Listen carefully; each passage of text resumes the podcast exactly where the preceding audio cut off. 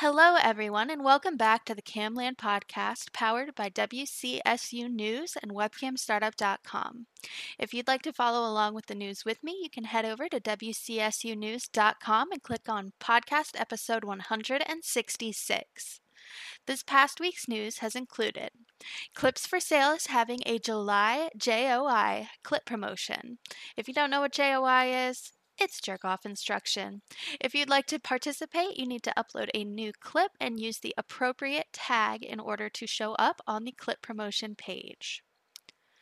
The 2021 XBiz Europa Award nominations are now open. They close on July 31st. Awards will be handed out on a live stream during the virtual XBiz Berlin event. New details have been announced for AW Summit. It's taking place from September 13th through 15th, 2021. They have made more changes, including hotels for the 2021 in-person event. Stream8 has added a prize wheel feature. It is a tipping game to free chat that you can use to incentivize your fans to try to win a prize, whether it be videos that you send with the video tool, flashes, or any other awesome prize. It's a great built-in feature to have, and it eliminates the need for using external sources like OBS to add a prize wheel function. LeVentz has partnered with Streamster. You can use LeVentz toys on multiple campsites at once if you use Streamster. If you're unfamiliar with Streamster, we do have all of the information about Streamster on Webcam Startup. But basically, it is a split camming software, and it's meant to simplify the setup for performers who want to use multiple camming sites, and now you can integrate your Lovense toys on multiple sites at once. The Streamster toolset is compatible with the Lovense Cam extension version 30.3.2 and above, and Streamster 4.0.0 and above. XTube is closing on September 5th, 2021. After 13 years of being open, it is a MindGeek-owned tube site. The news was publicly announced on Twitter by the anti-porn crusader Layla Micklewaite and was confirmed by a statement uploaded to XTube. Uploading was disabled on July 5th, and all content will be removed from the platform on September 5th. Downloads have also been disabled. Customers with paid memberships will be billed through August 5th, but will retain access until September 5th. All balances that are owed to performers as well as studios will be paid out by September 16th. Performers and studios who choose to remove their accounts and content prior to September 5th will not receive their final payouts. Cam Model Directory has updated their rules. They have banned links to OnlyFans, among other changes. They are a Skype directory listing. The biggest change is definitely regarding outbound links on profiles and listings. You can no longer link to clip sites or fan club sites like OnlyFans. You can link to your social media or a personal website that does not process payments. More details have been added regarding what types of shows performers may not advertise or offer.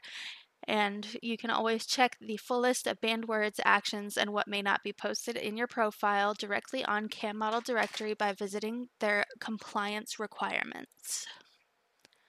CAM4 is having a pin-up Twitter contest from July 10th to 11th. Pin-up Twitter and Cam Show contest gives 50 tokens to all participants and $50 to winners. We have a guide on owning and optimizing your branded searches and traffic with tips on how to manage your branded search engine results. We include things like, is your name already taken? Are there mainstream search results? And how competitive it is on search engine results, and how to control and optimize what ranks, including finding out what is actually ranking for your name, understanding the basics about SEO, web properties you can control versus those that you can't. Being in as many places as possible can help you in order to get the branded search priority on search engines.